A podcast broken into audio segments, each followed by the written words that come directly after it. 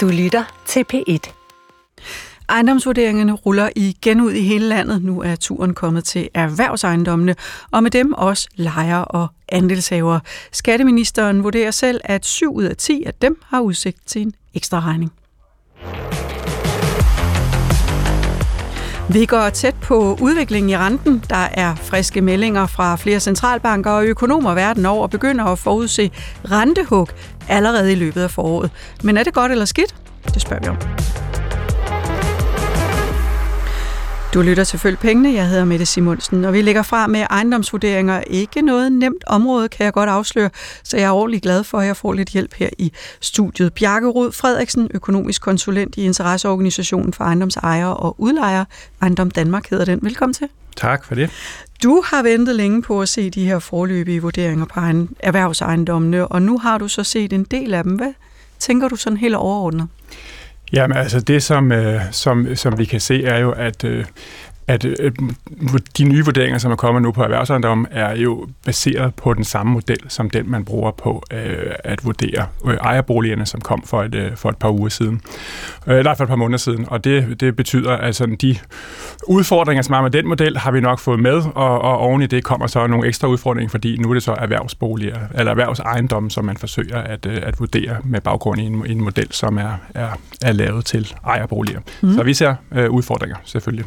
Vi skal også have hjælp fra Brian Friis Helmer, øh, privatøkonom i Arbejdernes Landsbank. En af de danske banker, der har en lang tradition med mange andelsboliglån blandt andet. Velkommen til Følg Pengene. Jo, tak.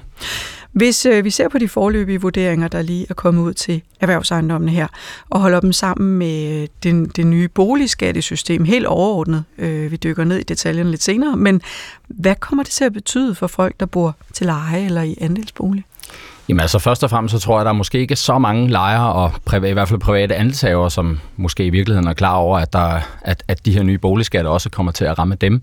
Øh, men det gør det jo, øh, i og med, at, øh, at vurderingerne for en lang række ejendomme, særligt jo fordi andelsboliger ligger her i primært i, i de store byer, men der kommer til at være nogle højere vurderinger, og det kan jo så også komme til at ramme den helt almindelige private andelshaver, som, øh, som betaler en boligafgift til sin, øh, til sin andelsboligforening. Så hvis man bor til leje eller i andelsbolig, så er det en god idé at spidse ører lige nu?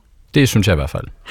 Vi, før vi fortsætter programmet, så vil jeg også lige deklarere, at jeg selv er en af dem, der bor i andelsbolig, og altså formentlig ender med en ekstra regning. Hvor stor eller lille den bliver, det er jeg fortsat usikker på, og en ting er helt sikkert, den bliver indfaset over en lang periode, og den holder mig ikke vågen om natten. Vi skal hilse på en, øh, en øh, tredje gæst. Det er Claus Hovmand, underdirektør i Vurderingsstyrelsen. Velkommen til Følg Penge. Tak for det. Vi har over, øh, i over et år talt meget om øh, vurderingerne for ejerboliger. Hvorfor kommer de her vurderinger først nu? Altså for det første så er det jo rigtigt, at, at nu kommer øh, erhvervsvurderingerne jo endeligt.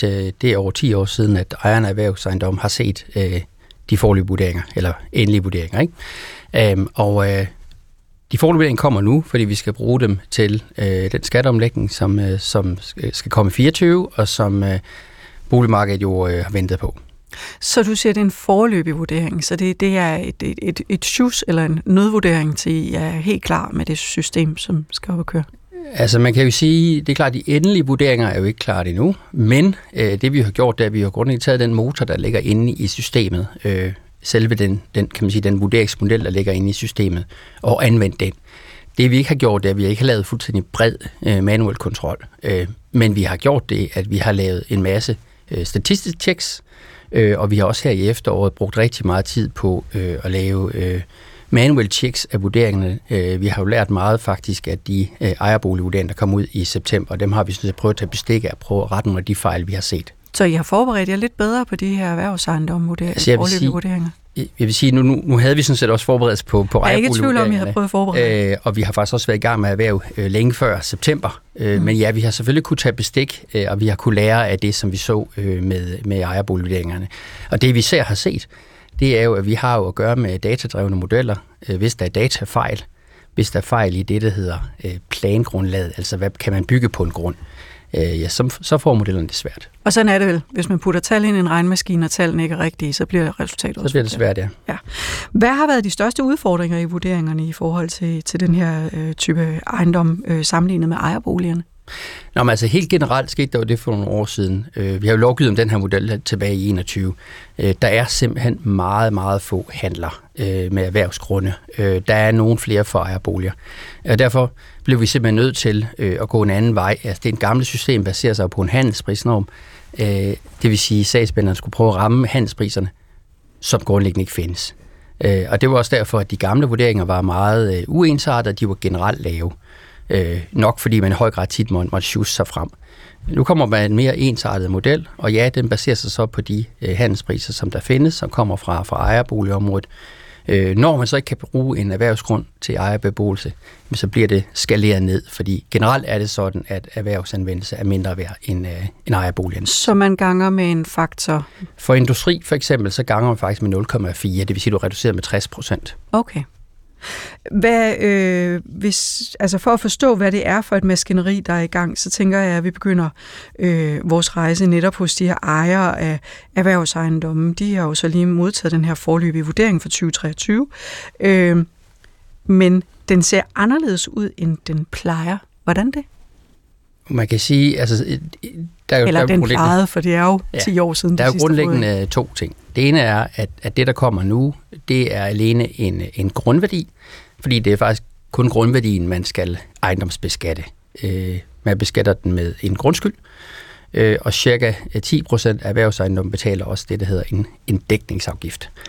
Øh, så, så det er nok der, hvor, hvor den ser mest anderledes ud. Øh, og så er det selvfølgelig rigtigt nok, at, at grundlæggende baserer øh, den nye erhvervsmodel sig i højere grad på der, hvor der er data, som er ejerboligområdet. Og det kan man selvfølgelig også godt sige er nyt. Så hvor man tidligere betalte øh, skatter af murstenene, så er det mere øh, grunden nu. Er det rigtigt forstået? Det, det er faktisk ikke fuldstændig rigtigt. Nej, altså, det tænkte jeg nok. øh, men øh, altså, man har sådan set hele tiden betalt skat af grunden for mm-hmm. både erhverv og for ejerboliger. Og det er også der, vi får langt de fleste penge ind. Og det er også derfor, det er så afgørende, at vi kan finde øh, grundværdier. Så har man også betalt øh, dækningsafgiften. Og det gjorde man i virkeligheden af et forsøg på at ramme nogle, ja, nogle bygningsværdier, altså en forskel på en ejendomsværdi og en, en grundværdi det grundlag var også øh, mildest talt øh, meget vanskeligt at forstå øh, og meget stokastisk. Mm. Hvad er det så, man øh, betaler skat af i fremtiden fra erhvervsejendommen? Det er... Det er faktisk alene grundværdien. Ja. Brind Friis Helmer, hvad betyder det for de andelsboligforeninger, I har som kunder? Jamen altså, som jeg også sagde indledningsvis, rigtig mange af de her øh, andelsboligforeninger, de ligger jo i, typisk i de større byer. Cirka halvdelen af dem ligger jo faktisk i, øh, i Københavns Kommune. Og selvfølgelig, som, øh, som Claus er også inde på, så, og som vi også har sagt indledningsvis, så øh, er det jo 10 år siden plus, at de har fået en vurdering. Så rigtig mange af dem vil jo opleve, at vurderingen den øh, vil være mange dobbelt øh, i forhold til sidst. Det giver jo sådan set øh, egentlig ganske fin mening. Øh, der, hvor man så kommer, kommer øh, en hel masse i møde, det er jo så også, at de her ejendomsskatter, man, eller hvad kan man sige, den her grundskyldspromille, man så betaler, den er jo så også øh, sænket. Ligesom øh, den er også for, for ligesom private boliger. Ja, lige præcis. Det der er så er forskellen i forhold til, hvis man har en, en privat ejerbolig, det er, at der er jo ikke nogen af den her såkaldte skatterabat, der kommer til at være gældende, hvis grundskylden den står så til at, at stige for de her øh, andelsboligforeninger. Så, ja. så hvor er ejer, ejer af altså, ejerboliger, de får en skatterabat? Det gælder ikke for hverken lejer eller andelshaver? Nej, det kan man ikke, hvis, øh, ikke hvis øh, boligskatten står til at stige. Det man så har valgt i stedet for, øh, for ikke at trække tæppet fuldstændig væk under øh, for eksempel øh, helt almindelige pri- private andelsbolighaver eller, øh, eller lejer. Det er jo så, at man har valgt at sige, den stigning, der måtte være, den indfaser man så over en længere årrække, sådan så at, øh, at det ikke er fra den ene dag til den anden, at man, man får en højere øh, boligskat. Og det gør man ved, at man kun betaler, man må kun lade den stige med 4,75 procent om året. Men jo ikke det, man betalte før, men af, hvad det, hvad det skal ende med. Ja, lige præcis. Ja. Så aner man jo rent faktisk ikke, hvad det er, man skal betale 4,75 procent af. Øh, altså man kan sige, man har fået en ny vurdering, kan man jo så sige, ikke? men det er jo klart, den kan jo også ændre sig i, øh, den kan jo også ændre sig i fremtiden. Øh, så, men, men det kan man sige, det, det var jo også, øh, man kan sige, tidligere der har man jo også fået nye vurderinger øh, med, med jævne mellemrum. Så, øh, ja. Men det er bare for lige at slå fast, at det vil sige, at at det, man betaler i dag, kan sagtens stige med enten mere eller mindre end de 4,75 procent. Ja, men det kan man så sige, det gælder jo også for, for helt almindelige private boligejere. Man kan mm. sige, at man får kun den her skatterabat i forbindelse med overgangen. Ja. Og var der senere stigninger i vurderingen eller fald, så ændrer det selvfølgelig også på, på regnstykket. Claus Aarmann, vi har jo set en del skæve ejendomsvurderinger på ejerboliger. Hvordan ser det ud på erhvervsejendommen? Er, er der også her udsigt til nogle øh, grimme overraskelser rundt omkring? Altså det, som jeg, som jeg nævnte før, så har vi jo gjort det, at vi har forsøgt at tage ved lære øh, det, vi har set på, på ejerboligområdet. Øh, helt generelt er det jo sådan, at, at, at nede i, inde i kernen på det her ligger der i virkeligheden en, en gennemsnitlig ejerboligpris øh, for, for et lærerområde. og det vil sige, det er, jo, det, er jo, det er jo så gennemsnit, så det er jo i sig selv ikke påvirket af, af meget skæve vurderingerne. Øh, men det er klart, øh, der kan også godt være forskel, eller undskyld, der kan også godt være fejl, og, og det der især øh, bliver svært, øh, det er jo, øh, altså hvis der ikke er fejl med data, øh, og hvis det er sådan, at vi i de her, øh, altså i fortolkning af de her plangrundlag, noget der hedder, det er lidt teknisk, men noget der hedder plandata, ser ud som om man for eksempel kan bygge mere, end man kan. Jeg skulle mm. sige, at man for eksempel ser ud som om man kunne bygge øh, lejligheder, hvor man kun må bygge et hus.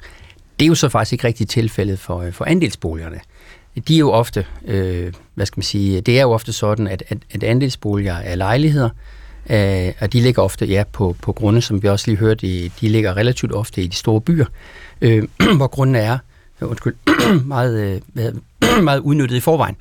Øh, så der har vi virkelig måske ikke, der har modellen måske virkelig ikke det, det problem. Men det er rigtigt, at andels ejendommene de stiger ret meget i værdi. Øh, det er altså også fordi, de kommer fra et lavt niveau. Jeg tror, vi, vi har jo hørt om et eksempel fra øh, øh, fra Østerbro, ikke? Øh, hvor vurderingen var 6 millioner, øh, selvom det lå i første række til søerne. Øh, det tror jeg også var, var lavt. Ikke? Ja. Øh, så generelt er det jo sådan, at selvom vurderingerne for andelen stiger øh, rigtig meget, så får bare sætte nogle tal på, øh, hvis man kan se en 10-dobling af sin værdi, øh, jamen så viser den nuværende beregning, at så stiger skatten med ca. 50 kroner om året. Okay. Bjarke Rode Frederiksen, du har jo øh, siddet, du fortalte mig før, vi startede programmet her, at du havde været øh, pløjet sådan 80 procent af de her erhvervsejendomme igennem. Jeg ved ikke, om du sådan har været helt ned i øh, detaljen på dem alle sammen. Men hvad er egentlig dit indtryk af de her vurderinger, der er kommet nu? Jamen altså, vi er jo også interesseorganisation for ejendomsejere og hører selvfølgelig fra dem, og der er nogle af dem, der ikke kan genkende deres vurderinger. Det var nok også, også forventeligt. Men, men, men det, der jo også er problemet, det er, at, at det er egentlig ikke meningen, man skal genkende sine vurderinger, og det, det synes vi jo stiller, stiller ejendomsejerne og dermed også lejerne i en, en dårlig situation. Fordi det, som Claus jo også redegør for, man, man bruger en anden motor, så det er mere sådan et, et, et, et man beregner et beskatningsgrundlag for, for ejerboliger, kan det et stykke hen ad vejen vinding, eller for leje, for lejelejligheder, hvor der bor folk, fordi de jo så bliver vurderet som om, grunden bliver vurderet som om, det var en ejerlejlighed, der lå der. Og hvad er problemet egentlig i det? Jamen, der, der giver det jo så et stykke hen ad vejen, der er selvfølgelig mening, men, men hvis det er sådan, at en andelsboligforeningsgrund øh, er mere eller mindre værd, end hvis der lå, lå ejerboliger på den, og det kan man ikke afvise, at, at der er en forskel, så, så fanger man simpelthen ikke det, for man har bare besluttet, at de skal vurderes til det samme. Og problemet bliver meget større, når vi snakker industri, for eksempel industrivirksomheder, fordi de bliver også vurderet, som Claus sagde, på baggrund i, at der kunne ligge en... Øh, en, øh, en, at der kunne ligge ejerlejligheder på grunden, eller ejerboliger, det kunne også være villager, øh, og det er det i det her tilfælde, så bruger man det, og så ganger man en, en faktor på, men om, om, sådan så det så bliver mindre end det. Men, men det er jo også helt reelt selvfølgelig, at en industrivirksomheds grund skal være mindre værd end en, end en ejerboligsgrund. Så man, man rammer ikke nødvendigvis den faktiske pris, det forsøger man heller ikke, men det gør det bare også meget sværere at vurdere for den enkelte, om man har fået en rimelig vurdering eller ej. Og det stiller også en dårligt, når man skal, skal klage over det. Først og kan man slet ikke klage, fordi det er kun de forløbige vurderinger, der er kommet, men, men når man skal klage, så kan man altså heller ikke klage over, at det er en forkert vurdering. Man kan egentlig kun klage over, som Claus siger, plangrundlaget vil man kunne, øh, kunne det har vi heller ikke fået endnu, for det får man også først med de endelige vurderinger. Øh, men ellers så er det svært at sige, at den er vurderet forkert, fordi man ved ikke, hvad den egentlig skulle være værd. Men man kan vel også sige, at de er sluppet virkelig, virkelig billigt. 6 millioner for første række ved, ved Søerne i København på Østerbro. Det lyder billigt i hvert fald. Øh, det kan godt være, jeg har ikke... Det, ja, det lyder det, øhm, uden at jeg har sat, sat mig ordentligt i det. Men så er der så andre, hvor det går den anden vej, og det er lige så meget det, som vi også er lidt kede af, at i hele den her øvelse får man flyttet rigtig mange penge rundt, at nogen skal betale mere, og nogen skal betale mindre. Og I fik godt nok sagt, at det var over en, en længere årrække. Jeg ved ikke, hvad man, man mener med længere. Altså selv med den her stigningsbegrænsning, så kan vi jo se, at i praksis er der mange, der vil nå op på det. Selvom man skal have fordoblet sin ejendomsskat, så vil der kun gå en 4-5 år, så er man oppe på den uh, fordobling. Mm. Så det er der en ret kort årrække, at det skal... Det synes du ikke det, er så langt igen? Nej, men så skal jeg måske ikke sove så godt om natten alligevel. altså, øh, og det, det, det næste problem er, at, at nu får vi en forløbig vurdering, og den skal bruges for, for næste års skatter, men, men rent faktisk er det nye system jo et stykke hen ad vejen allerede trådt i kraft for to år siden. Vi har bare ikke rigtig øh, snakket om det, fordi man, man kørte videre med en betaling, der bare var det, man plejede at betale. Men der kommer nogle efterreguleringer, når de endelige vurderinger kommer, og det vil sige dem, der står til at skulle stige. Ja. Det vil jeg gerne vende tilbage til, det er fint. efterreguleringerne. Claus Hovmann, før Øh, nu står du også markerer, men jeg vil faktisk gerne, fordi den her værdiansættelse, hvordan er det egentlig, øh, du har været inde på det, Mm. I kigger på, hvad ville det her være værd, hvis det var en, øh, en ejerbolig, og så ganger I med et eller andet, så, så det bliver et lidt mindre beløb. Nu kigger jeg bare lige rundt i mit kvarter på Nørrebro. Mm. Øhm, de fleste andelsboligforeninger så ud som om, at de steg cirka 600 procent. Mm. Min egen stiger med 1000, lidt over 1800 procent. Og så var der en anden naboejendom, som de stiger med over 3000 procent. Det lyder jo altså, som fuldstændig vildt mange penge, de stiger med, synes jeg. Hvad, hvad er det, der skal, hvad er det, der kan, kan sætte gang i sådan en stigning der? Hvilke faktorer er det, der, ja. der kan altså, begrunde det? For det første så vil jeg sige, det, det der er jo princippet for, for beboelse helt generelt, altså det, det jeg tror også, man skal huske at hæfte sig ved, det er jo, hvis du ser på nogle bygge på grunde, øh, så står der, øh, der står faktisk ikke noget med ejerforhold øh, i dag. Der vil typisk stå, du her må du øh, etage, eller undskyld, beboelse, øh, eventuelt etagebeboelse. Øh, og det vil sige, øh, med afsæt i plangrundlaget, øh, der skal vi ikke tage højde for, faktisk allerede med de tidligere regler, men, men slet ikke med de nye regler, der skal vi ikke tage højde for, om det er en, øh, en ejerlejlighedsbeboelse eller en andelsbeboelse. Øh, vi skal vurdere grunden i, i ubebygget stand. Øh, Øhm, det er jo noget helt andet, hvis man skulle have øh, beskattet ejendomsværdien. Øh, men det er jo ikke det, man skal. Man skal jo beskatte øh, grundværdien, og det handler simpelthen grundlæggende, det er meget simpelt. Det handler simpelthen om, hvor meget jord ligger man beslag på. Hvis man anvender den her jord til en andels øh, så kan man jo ikke anvende til en ejerlejlighedsejendom eller en almen ejendom. Øh, så, så grundskylden handler om, hvor meget jord man lægger beslag på. Øh, og det er den samme jord, man lægger beslag på, og derfor bliver det så også øh, vurderet til det samme. Øh, og, øh, og, og så er det klart, hvis, hvis der er de der øh, forskellige artede stigninger, som du sagde, jamen, så har det noget at gøre med, at øh, så må grundlagene i, i, for, i forvejen være forskellige artede, og det har så noget at gøre med, at der har siddet nogle sagsmænd og prøvet at skulle ramme de handelspriser, som ikke fandtes. Mm. Man skulle jo ramme øh, handlen ved den samlede grund, den var måske blevet handlet i 53 og nogle af dem i 1920. Og ja, det har man så tror, forsøgt det er vores, det er vist øh, 19.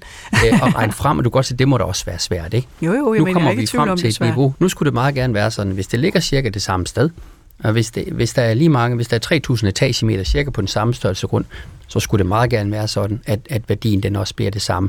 Øh, og må så ikke bare lige sige, at det, øh, de beskyttelsesregler, der er for, øh, for andelsboliger, jeg, jeg, jeg mener faktisk ikke, de på nogen måde er dårligere end for ejerboliger. Altså for det første, så bliver de begge to, øh, for de glædesatserne bliver sat ned. Øh, for det andet er det sådan, at når du handler din ejerbolig, øh, så mister du faktisk din skatterabat. Den nye ejer får ikke sin skatterabat, øh, fordi man kan jo tilpasse sin boligøkonomi. Når man handler en andelslejlighed, så får man stadigvæk andel i stigningsbegrænsning. Så det er forskellen, det er, ved ejerboliger, der følger rabatten ejeren, altså yes. personen, mm. og ved erhvervsejendommen, der følger den faktiske rabatten, ejendom. Den faktiske og det er, ejendom. det er fordi, den måde, en, en, en andelsforening, det er hele bygningen, der er en ejendom. Uh, og den hele bygning bliver jo nærmest aldrig handlet. Det er også derfor, at man kan ikke have en rabat, der handler, uh, hænger på handler, fordi der er jo ingen handler med, med, erhvervs, med, med andelsforeninger samlet set. Men der er massevis enkelstående, øh, hvad hedder det, øh, øh andelslejligheder, der handles. Og må jeg så ikke lige nævne, de er jo så heldige, de betaler faktisk hverken ejendomsværdiskat eller avanceskat. Det gør man jo, altså på ejerlejlighed betaler man faktisk en ejendomsværdiskat. Og det går jeg ud fra, at det har noget at gøre med, at der ikke er realkreditlån til den enkelte. Jeg tror, der er forskellige årsager ja. til det, men, men, men, men der er i hvert fald den forskel. Mm. De får så heller ikke rentefradrag for deres, den gæld, man så har man i selv har. boligforeningen, kan man sige. Man får selvfølgelig for den, den, den private andelshaver har, men man får yes. så ikke, øh, det gætter på, kunne være en af årsagen til, man så ikke betaler ejendomsværdiskat. Og så synes jeg også bare helt kort, man skal sige, altså den rabat, som man godt nok øh, får lov at øh, beholde, lige så længe man vil, som, altså de er bare ikke lige gode. Altså det kan godt være, at den følger med, selvom man handler en andelsbolig, men den er jo ikke nær så god som den skatterabat, som en ejer en ejerbolig får. Men jeg skal lige forstå, for før der sagde du, altså man kan, man kan stige med maks 4,75 procent om, om året det, man ender med at skulle betale mere på erhvervsejendom. Men så siger du, at det alligevel så er den kørt ind i løbet af, af 4-5 år nogle steder. Hvordan det? Jamen det er fordi, at det kommer både an på, hvor man starter og hvor man slutter. Så hvis den skal fordobles, så, så kan man, vi kan godt tage et regneeksempel. Hvis man starter på 100 og skal ende på 200, så må den så stige med 4,75 af 200, men det er jo faktisk en stigning på, øh, på, øh, på, på 9,5 procent af, af der, hvor vi er nu, som er den måde, når man normalt man taler procenter på. Så tror jeg, når jeg sagde fire år, så mente jeg dækningsafgiften, hvor det hele må gå dobbelt så hurtigt, for der må den stige med 10 procent om, øh, om året, og så er man der allerede inden for en 3-4 år. Og så med til historien er også, at vi er allerede af allerede, for det begyndte allerede for, for to år siden, så de første to år er sådan set gået, hvilket også betyder, at hvis man står til en stigning, så skal man altså lægge nogle penge, endnu flere penge, også for de to år, der er gået. Og det vil jeg jo gerne lige tilbage til, for det, det tog du lidt hul på Ja, før. ja. Øh, og det synes jeg egentlig også er en interessant øh, detalje i den her omlægning. Øh, det her med, at det egentlig er allerede sat i gang for et par år siden, øh, i, øh, hvis man for eksempel ejer en ejendom med udlejning til bolig, Mm-hmm. så, øh, så står man og skal betale, øh, nu skal jeg lige holde tungen lige i munden her, for jeg synes faktisk, det er et svært område. Men så sagde du, at så, skal, så har man et efterslæb, som man skal betale. Ja, altså nu har vi fået en forløbig vurdering for, øh, for den, der skal bruges til betaling næste år, men, men, men, men når der kommer endelige vurderinger, så får man også en endelig vurdering for 21 og 22. Det er den samme vurdering. Og den er heller ikke kommet nu, den er også blevet forsinket. Den skulle man have brugt til at afgøre, hvor meget man skulle betale skat i 21 og, og 22. Og det vil sige, når den kommer endeligt, så laver man en efterregulering på 21 og 22. Og det kan både være op, og det kan være nød, og i gennemsnit kan det godt være, at det ikke vil være særlig meget, der bliver ændret på det. Men for nogen vil det betyde en stigning. Det er de samme, som, som skal ende på et højere niveau. De vil så også få en efterregulering for 21 og 22. Og der var ikke den her moderniserede stigningsbegrænsning på grundskylden. Der var, der var det, en, er det 2,8 procent, tror jeg nok, men, men så faktisk er, er beregnet på den måde, når man normalt betaler procent. Så det kan ikke stige helt så meget, men når vi lægger det hele sammen, så ender det alligevel på, på, på ret meget. Øh, på Men- men, dækningsafgiften 600 millioner har vi regnet os frem til, som står alene til efterregulering for de to år, der er gået. Men er det ikke penge, der kan væltes videre til, til lejerne? Jo, det er jo udfordringen, fordi det er jo en- helt normalt, at lejere betaler øh, ejendomsskatterne, hvad enten det er bolig, øh, boliger eller, eller industri, erhverv, kontorer for den sags skyld. Men problemet er, at øh, sådan som de fleste lejekontrakter er skruet sammen, og især sådan som lejelovgivningen er, når vi taler, taler bolig, øh, privatpersoner, husstande, at, de, at man har faktisk ikke mulighed for at komme med en regning bagefter. Så selvom man får en regning efterfølgende fra skat, så kan man ikke komme med en regning for noget, der, der vedrører flere år tilbage, fordi at, at vi har en, øh, en ret striks lovgivning i Danmark, som beskytter lejerne, øh, men som så altså også gør, at man ikke kan komme med det. Så, så nej, det bliver ret svært, og det ender med at en stor del af det her vil desværre nok vil være boligejerne, som må, må sluge den, og i en andelsboligforenings vedkommende, der kan man så diskutere, om de kan, kan, kan der, der er jo kun medlemmer til at betale, så selvom det så ikke bliver som en huslejestigning, så er det alligevel det, man skal betale, men, men for, for lejere i privat udlejning, og der vil der, vil der ja, der, der kan det være svært at komme og, og sende regningen videre for, for de år, der er gået, men, men til gengæld fremadrettet kan man gøre det. Claus Hovmand, der er jo specielt, øh, har du også været inde på, udsigt til prisstigninger i de store byer, for eksempel i Aarhus og København.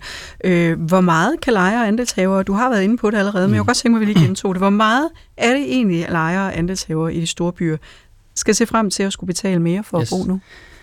Og det vil jeg meget gerne tale, svare på. Jeg er så bare nødt til lige, lige at, at, at lave noget klarhed her. Altså det er vigtigt at sige, øh, hvis man bor i en andelsforening, så betaler man ikke dækningsafgift. Øh, det gør man ikke af beboelse. Øh, 10 procent af erhvervsejendommene cirka betaler dækningsafgift. det er især kontor, butik, øh, industri.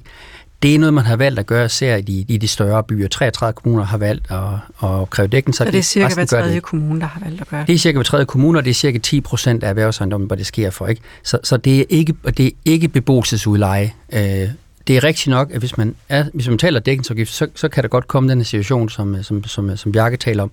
Det gælder ikke for andelshaver eller personer i almen bolig eller anden lejebeboelse. Heller ikke, selvom der også er butiksudlejning i en andels, Øhm, så der kan der være der på, på den andel af det, af det der er. Ikke? men kun lige på, Ja. på de lokaler. Tak for klarheden.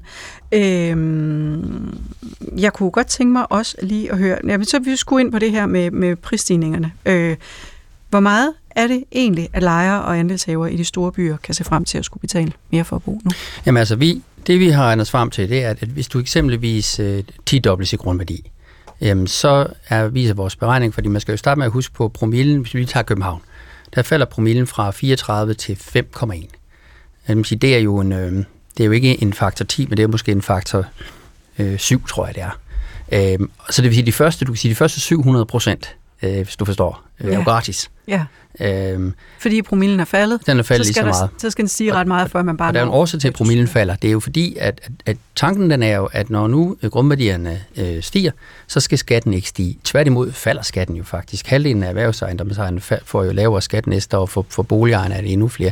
Der går rigtig mange år, at skatten faktisk er tilbage på, på, på niveau. Ikke? Øh, det er klart, at hvis man så stiger øh, endnu mere end faktor 10, det, det vil godt kunne være muligt. Øh, jamen, så kan man, vil man jo alt andet lige stige mere over tid. Øh, det er der, men det kommer jo så gradvist, ikke? Og, og det er klart, at, at der er lavet en stigningsbegrænsning. du bliver nødt til at have en stigningsbegrænsning for hver. Man kan ikke have en skatterabat eller en indefrysningsordning, fordi det hele følger jo ejendommen. Øh, så kan øh, lejeren og andelshaverne, de kan jo bare ligesom øh, øh, sælge, og så øh, sidder ejendommen tilbage med, med, med, med gæld med videre, ikke? Øh, og så er det fremtidige lejere, der skal betale. Så hvor meget mere skal man regne med, man skal betale? Jamen altså, hvis, det, hvis du har en faktor 10, kan man regne med 50 kroner mere i måneden. Det kan selvfølgelig godt blive mere, øh, hvis man skal stige mere. Øh, men så er det jo typisk, fordi at man er kommet fra et meget lavt niveau. Siger du? Hvordan, øh, Brind Friis Helmer, du er privatøkonom i en af Danmarks store banker, øh, som ovenikøbet har en lang historie med udlån til andelshaver. Hvordan forbereder I jer på de her nye skatter? Jamen først og fremmest så har vi jo, øh, man kan sige, vi har jo egentlig gået lidt øh, i sådan et limbo og gået og, og ventet på, hvad der egentlig skal, man kan sige, den her stigningsbegrænsningsregel, den har jo været kendt i noget tid. Øh, man har jo ikke rigtig kendt de her vurderinger endnu, kan man sige, øh, som jo har stor betydning for, øh, for, for, øh, for, for økonomien i en, øh, i en andels boligfæng, og selvfølgelig også for de her private andelshaver, så alene det, der er kommet noget klarhed over, okay, nu, nu, nu ved vi så ligesom, hvad er der så ligesom at tage, at tage bestik af i forhold til, hvad skal der betales af skat i, øh, til, til næste år. Og så udstår der jo en, øh, en relativt stor opgave i at få, jeg, jeg tror, de fleste bestyrelser i en, i en andels boligforening, formentlig også administratorer, de ved jo godt, det her det er på vej.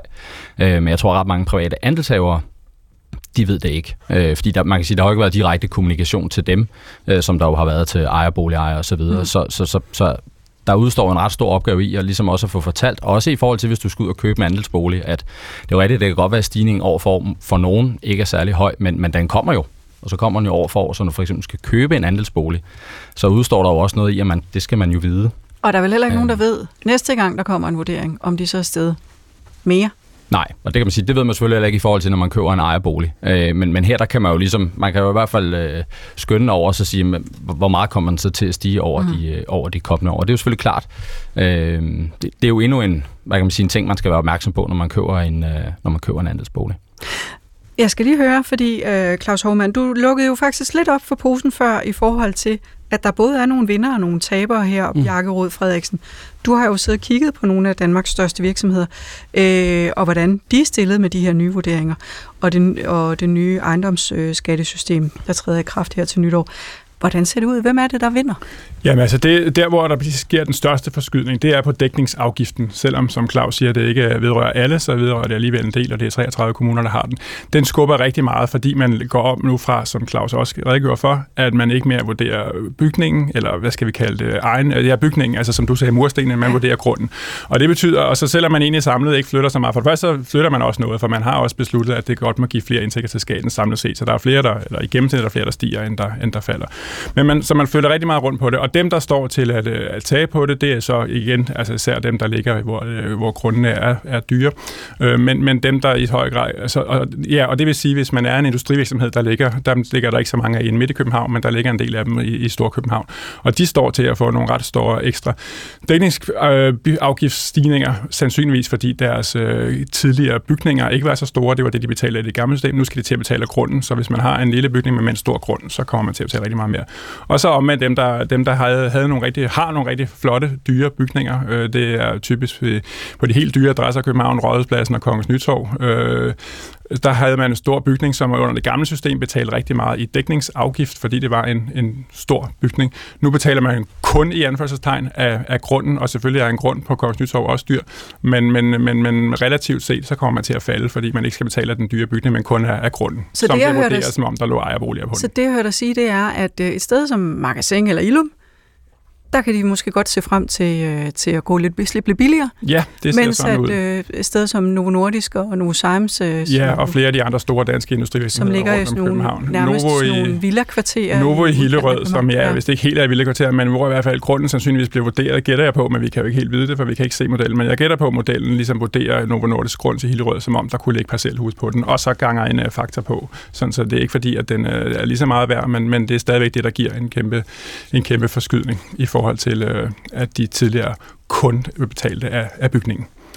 Claus Hormann, vi har jo gennem det seneste år hørt om en del boligejere, altså øh, ejerboliger, som er blevet meget overrasket over de vurderinger, de har fået, og det er vel ikke helt urealistisk, når nu at det her system også hviler på, hvad man skulle betale, hvis det var en ejerbolig, øh, eller øh, værdien ligger på det samme.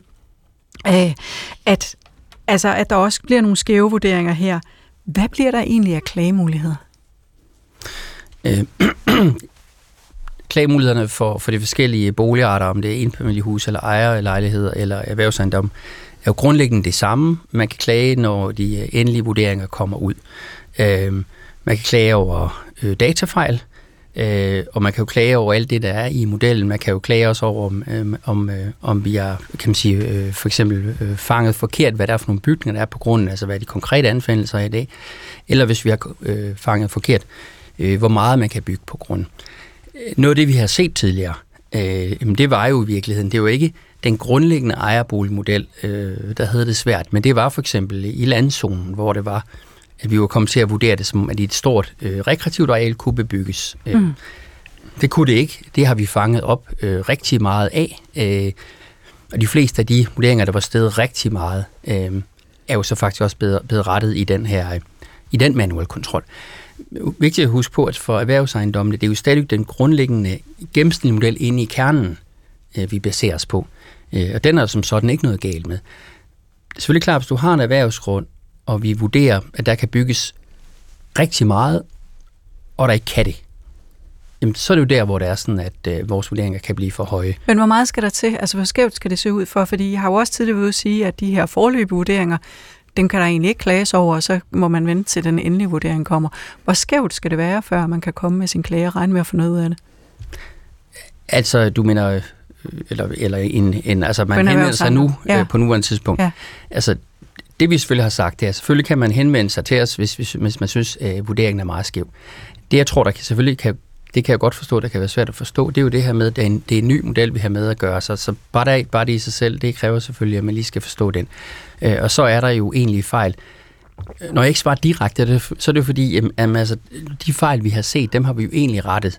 Så, så vi har jo ikke endnu fuldstændig klarhed over, hvad det måtte være for nogle fejl. Men det betyder jo noget for, for, øh, for øh, Bjarke Rud Frederiksens medlemmer, hvis, øh, hvis de sidder og har en stor efterregning for eksempel, eller hvis de, hvis de betaler alt for meget nu, og ikke kan vælte over på, på boliglejerne, fordi hvem, hvem skal de så vælte over på? Det kan være, de er flyttet, eller ja. Og det er jo netop den, derfor har man jo haft, indtil nu har man haft den her stigningsbegrænsning, som, øh, hvad skal man sige, de 23 og 24 har været 2,8 procent, og fremadrettet, så er det rigtigt nok, den er 4,75, er det fuldt indfaset. Og jeg vil bare lige sige, det er jo fordi, man har prøvet at finde en balance imellem at give i tryghed i indfasning, men også endested, hvor vurderingen og beskatningen følges sig. Du skal jo huske på, at jo lempeligere en indfasning du har, jo længere tid bevarer du en situation, hvor der er meget stor forskel i skatten for akkurat det samme. Bjarke Vesodvold, øh, Claus Hovmann, underdirektør i Vurderingsstyrelsen, tak fordi du var med her i Følg Pengene, og også tak til dig, Bjarke Rode Frederiksen, fordi du var med i Følg Pengene. Og så Brian Friis Helmer, privatøkonom i Arbejdernes Landsbank. Du har lovet at blive hængende lidt endnu, fordi nu er det jo, at vi skal tale meget mere om privatøkonomi om et øjeblik, når vi går tæt på renten. Du lytter til Følg Pengene. Vi går tæt på tidens store historie og hvordan de påvirker dig, din økonomi og det samfund, du lever i. Og nu skal vi til intet mindre end en game changer. Det har vores nyeste gæst i hvert fald kaldt det. Alt tyder på, at renterne nu er toppet, og at øh, vi nu har udsigt til lavere renter i løbet af 2024. Og det er der ganske givet nogle boligejere med korte lån og variabel renten, som er glade for. Vi skal sige velkommen til vores næste gæst, Jakob Ejlø, chefstrateg i Bankinvest. Velkommen til Følge Ja, tak skal du have. Du har arbejdet i finanssektoren, var jeg inde og tjekke på øh, din LinkedIn-profil, siden før Danmark vandt i EM i fodbold. Det er rigtigt. Ja. Det husker vi. Så du har, øh, du har ikke så lidt at sammenligne med. Hvordan vil du beskrive den tilstand, økonomien er i lige nu? Den er jo, øh, der er både styrker og svagheder, og der er store forskel på, om vi kigger på vores øh, hjemlige økonomi, eller vi kigger internationalt på det.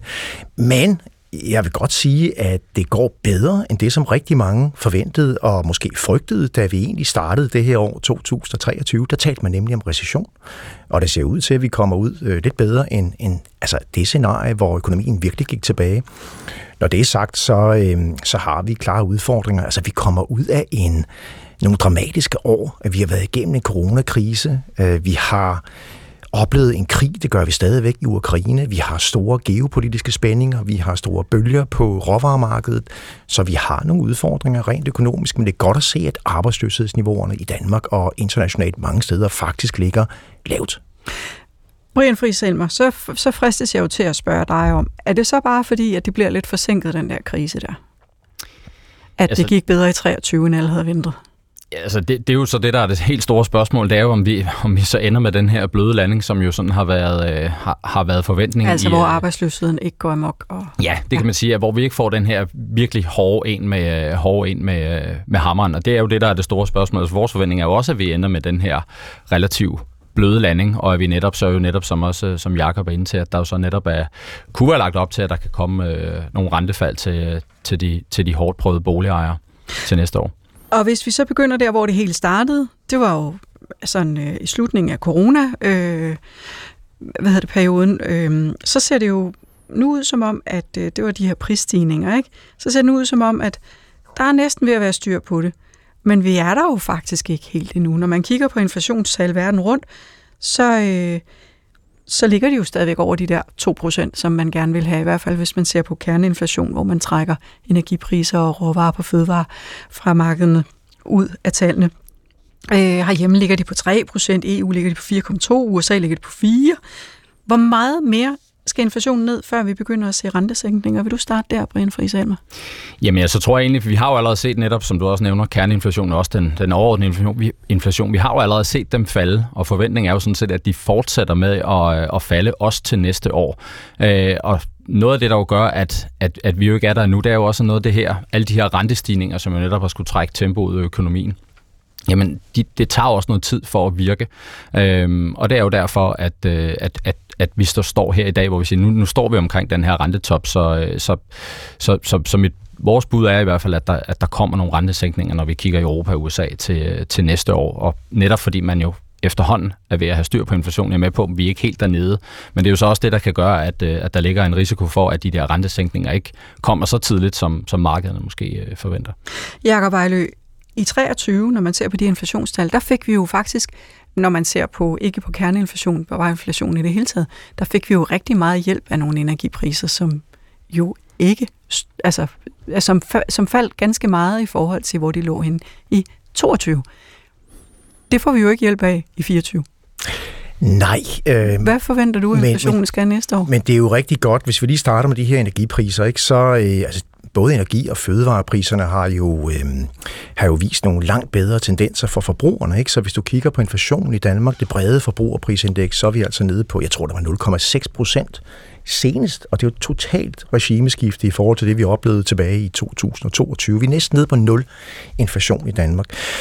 Men i forhold til renteudviklingen, så det, som centralbankerne kigger på, ikke? og det er også det, du nævnte, nemlig det her med kerneinflationen. Altså, de har en forkærlighed for at uh, trække forbrugerpriserne og energipriserne ud af ligningen og se på resten, og det er der flere forskellige årsager til. Og hvis jeg må rette dig en lille smule så, ja, må du da. i forhold til, hvad du sagde før, så er vi faktisk nede på en kerneinflation nu i uh, USA og i euroområdet, der ligger på 3,5-3,6 procent det er de sidste. Så har jeg haft en måned for gamle tal med mig i dag. Det er jeg muligt. Jeg altså meget. Det er måske meget godt lige at tage fat i, ikke? fordi mm. det viser jo noget om hastigheden i det fald, som vi rent faktisk oplever nu. Ikke? Det vil sige, hvis vi nu tænker, at kerneinflationen er nede omkring 3,5 og har været næsten dobbelt så meget op, ikke? så er vi ikke så langt fra de 2%, som egentlig er målzonen både i, uh, i den amerikanske centralbank og i den europæiske centralbank. Og uh, altså, når jeg kigger på tallene, så er det ikke urealistisk, at vi kan være nede omkring, det er selvfølgelig nogle estimater, men måske nede omkring 2,5 procent til sommer, og måske 2 procent meget tæt på målet, når vi når frem til slutningen af 2024. Ikke? Og hvis vi samtidig tænker på, at euroområdets økonomi for eksempel, som jo også er med til at diktere pengepolitikken i Frankfurt, nærmest står stille i øjeblikket. Øh, der er ikke vækst i økonomien, ikke? så har vi altså en centralbank i Frankfurt, der begynder at blive udfordret på rentepolitikken. Så jeg tipper, at vi kan komme ned ganske betragteligt på centralbankernes renter, både i USA og i Europa, igennem 2024. Og altså når du siger ganske betragteligt? Jamen altså, hvis, hvis vi tager udgangspunkt i, i, i renten nu, den officielle toneangivende rente i for eksempel Frankfurt, så, så hedder den 4 procent.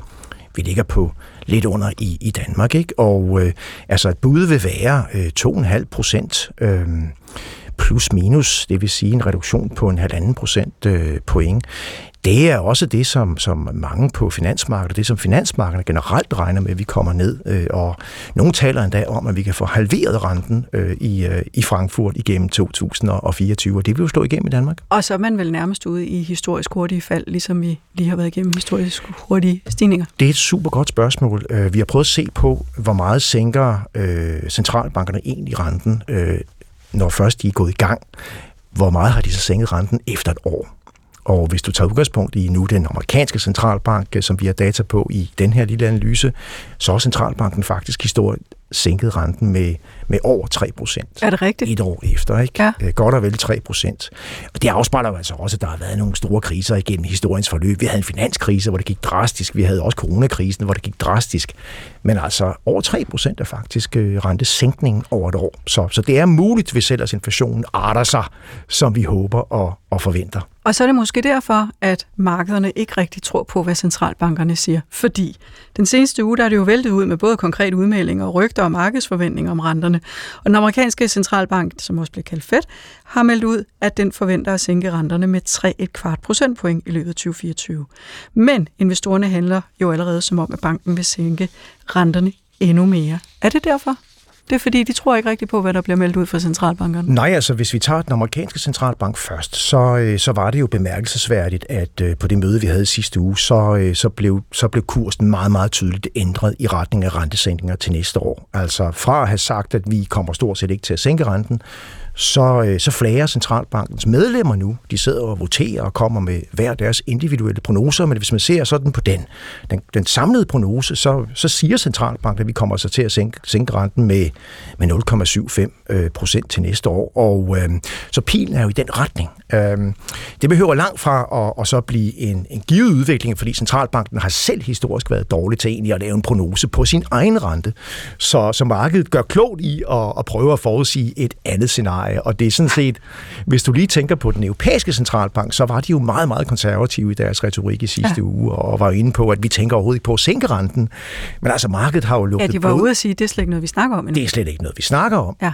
Og, øh, og det er jo, øh, og en af centralbankmedlemmerne kendt som en rigtig hø, altså en af dem, der gerne vil køre en stram kurs, øh, han, øh, han var jo også ude at sige, at, at øh, her i, i fredags, prøv en gang, altså det, det, det er meget vigtigt, det der sker omkring løn, lønforhandlingerne i starten af 2024 2024. Men vi kan jo se, at vi har en inflation, der gradvist falder, øh, og vi kan se en økonomi, der står nærmest stille, og altså en stagnation i den europæiske økonomi inden for euromodet. Altså, det, det rimer jo ikke på højere inflation, det rimer på faldende inflation. Så der er Men god undskyld, nu får jeg bare lyst til at, at stille et spørgsmål, som går lidt ved siden af renten. Er det renterne, der skal klare det med den økonomi, der står stille, eller er det den globale handel?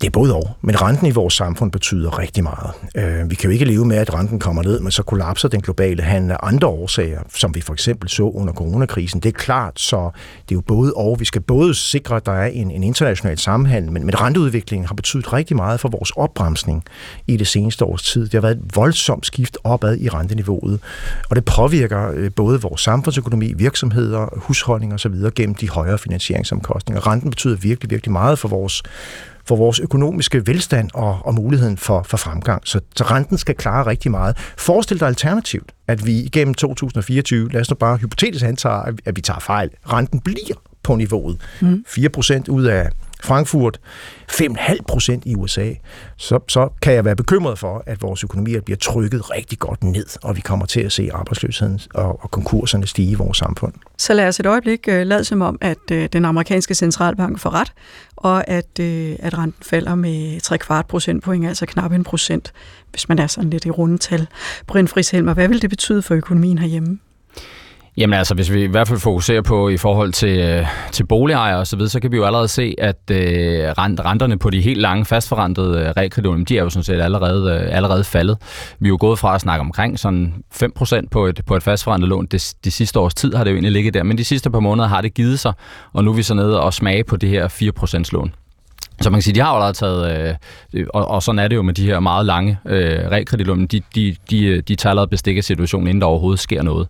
Det, det jo så også vil kunne betyde, og det er jo så særligt, hvis der, der også kommer rentefald i Europa, som vi jo sådan set også, øh, sådan set også forventer, det vil jo så også begynde at kunne, øh, at kunne smitte af på de boligejere, som har variabel forrentet lån. Øh, men der skal vi nok et, øh, et stykke længere frem, før det sådan for alvor begynder at, øh, at påvirke dem. Vi kommer lidt tilbage til, hvad med alle dem her, der har omlagt deres lån. Men først så kunne jeg godt lige tænke mig at høre, fordi det var du også inde på før, Jakob Vejlø. Meldingerne fra Europa og den europæiske centralbank og Christine Lagarde øh, er jo ekstremt forskellige fra meldingerne fra USA. Hvorfor er der så stor forskel? Har de, det lyder, altså, de har ikke helt den samme opgave i virkeligheden. Nej, det har de ikke. Altså, den amerikanske centralbank har egentlig to succeskriterier. Det ene det er at sikre, at inflationsniveauet i vores samfund, altså det amerikanske samfund, ligger omkring de her 2%. Og Hvorfor det? Det er fordi, man historisk har fundet ud af, at det er altså et meget godt niveau at have inflationsudvikling på. Så cirka 2% på inflationen. Men samtidig så er deres, øh, deres andet og måske mere overordnet succeskriterie, det er at sikre, at vi har fuld beskæftigelse på arbejdsmarkedet. De her to mål harmonerer jo ikke altid med hinanden, så de skal finde balancen i at have så stærk beskæftigelse som muligt, samtidig med at inflationen ligger omkring 2%. Men de har jo altså et øje på, på flere parametre i, i samfundsøkonomien. Omvendt så har Centralbanken i, i Europa, i ECB, i Frankfurt, de har øh, egentlig kun ét øh, succeskriterie på sådan de økonomiske mål. Det er, at inflationen skal være ikke bare 2, men faktisk lige under 2 procent. Så de er meget rendyrket fokuseret alene på inflationsudviklingen. Og tager ikke så meget hensyn til, om der er høj arbejdsløshed, eller hvordan det går med væksten. Det ligger ikke i deres, øh, deres, deres KPI, deres, deres ultimative succeskriterie. Det, det vil selvfølgelig være at sikre en sund økonomisk udvikling i, i området og give deres bidrag til det. Men, øh, men, men tesen er jo, at det fordrer, at vi har prisstabilitet, altså inflation på maksimalt 2%. Så de er meget, meget fokuseret på det her. Og, øh, og, og ser jo derfor også på, på risici på en måske mere konservativ måde end den amerikanske centralbank. Mm. Okay. Er det så også det, der betyder, at det går øh, utrolig meget bedre nogle gange for amerikanerne og hurtigere, og de kommer tit hurtigere ud af krise? Det så vi efter finanskrisen. De var hurtige til at sænke renten der. Der var Europa langsommere, og her efter corona, der tog det også lang tid før, at den europæiske centralbank begyndte faktisk at agere på, på inflationen. Der var amerikanerne hurtigt ude, det kan man måske undre sig over, men der blev med at snakke om, at det var sådan et, et øh, hvad skal man sige, det var, det var sådan noget overgangsperiode. Det skulle nok forsvinde igen. Det er et, et virkelig godt spørgsmål, du, øh, du stiller der. Altså, er, det, er det måske årsagen til, at det går bedre nogle gange i den amerikanske økonomi? Hvis vi lige prøver at gå, øh, gå tilbage fra, fra det tidspunkt, hvor euroen blev skabt, i, øh, i, øh, altså vi, vi, vi lagde ud i 99, og hvis du ser på den økonomiske fremgang i euroområdet siden dengang, så har den været ret sløj så har vi haft en økonomisk vækst i området på, jeg tror det er 1,2 procent, 1,3 procent i gennemsnit hvert år. I samme periode så har den amerikanske økonomi vokset med en procent mere, altså på den gode side af 2 procent. Så der har været en strukturel højere vækst i den amerikanske økonomi end i euroområdet. Det tror jeg ikke har noget med rente- og, og, og pengepolitikken at gøre. Det har noget at gøre med mange andre parametre i, i samfundet. Hvad kunne det være for eksempel? Jamen det har nok noget at gøre med den innovationskraft, som der er i den amerikanske økonomi. Øh, det er der også i Europa på, på mange områder. Men USA ligger bare foran, når der gælder hele den her sådan, teknologiske revolution, som vi er vidne til. Hvis du tager hele området kunstig intelligens, det er jo Silicon Valley, det er de store amerikanske tech-selskaber, som driver øh, og som er forretningsmæssigt engageret i det her. Det er ikke Europa, der der, der, der slet ikke er med virksomhedsmæssigt på den samme bølge. Vi kan bestemt noget inden for medicinalindustri, inden for ja, luksusgode øh, produktion og rigtig mange andre områder, men innovationskraften og, og produktivitetseffekterne er bare større i USA. Så jeg tror, det hænger sammen med den måde, den amerikanske økonomi øh, er, er, er struktureret på, og den øh, på godt og ondt, den her sådan, liberalistiske, kapitalistiske øh, drivkraft, øh, innovationskraft, der er i USA. Brian Friselmer, vi har jo talt en del om, om, hvad der taler for, at investorerne får ret i virkeligheden. At renterne kommer længere ned, end, øh, end øh, både øh, ECB i Europa, altså den øh, europæiske centralbank og den amerikanske centralbank har meldt ud. Men der er vel også nogle ting, der taler imod.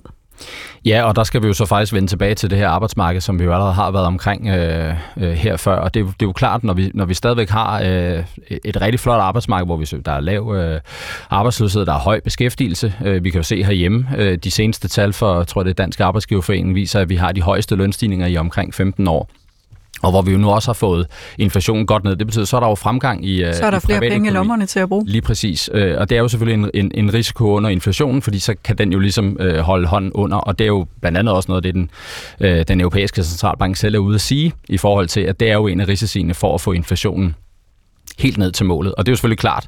Øh, udvikler det så... Øh, anderledes end markedet, når tokker, så er det jo klart, så taler det jo imod, at der skal, der skal komme så mange øh, rentesænkninger til, øh, til, næste, til næste år.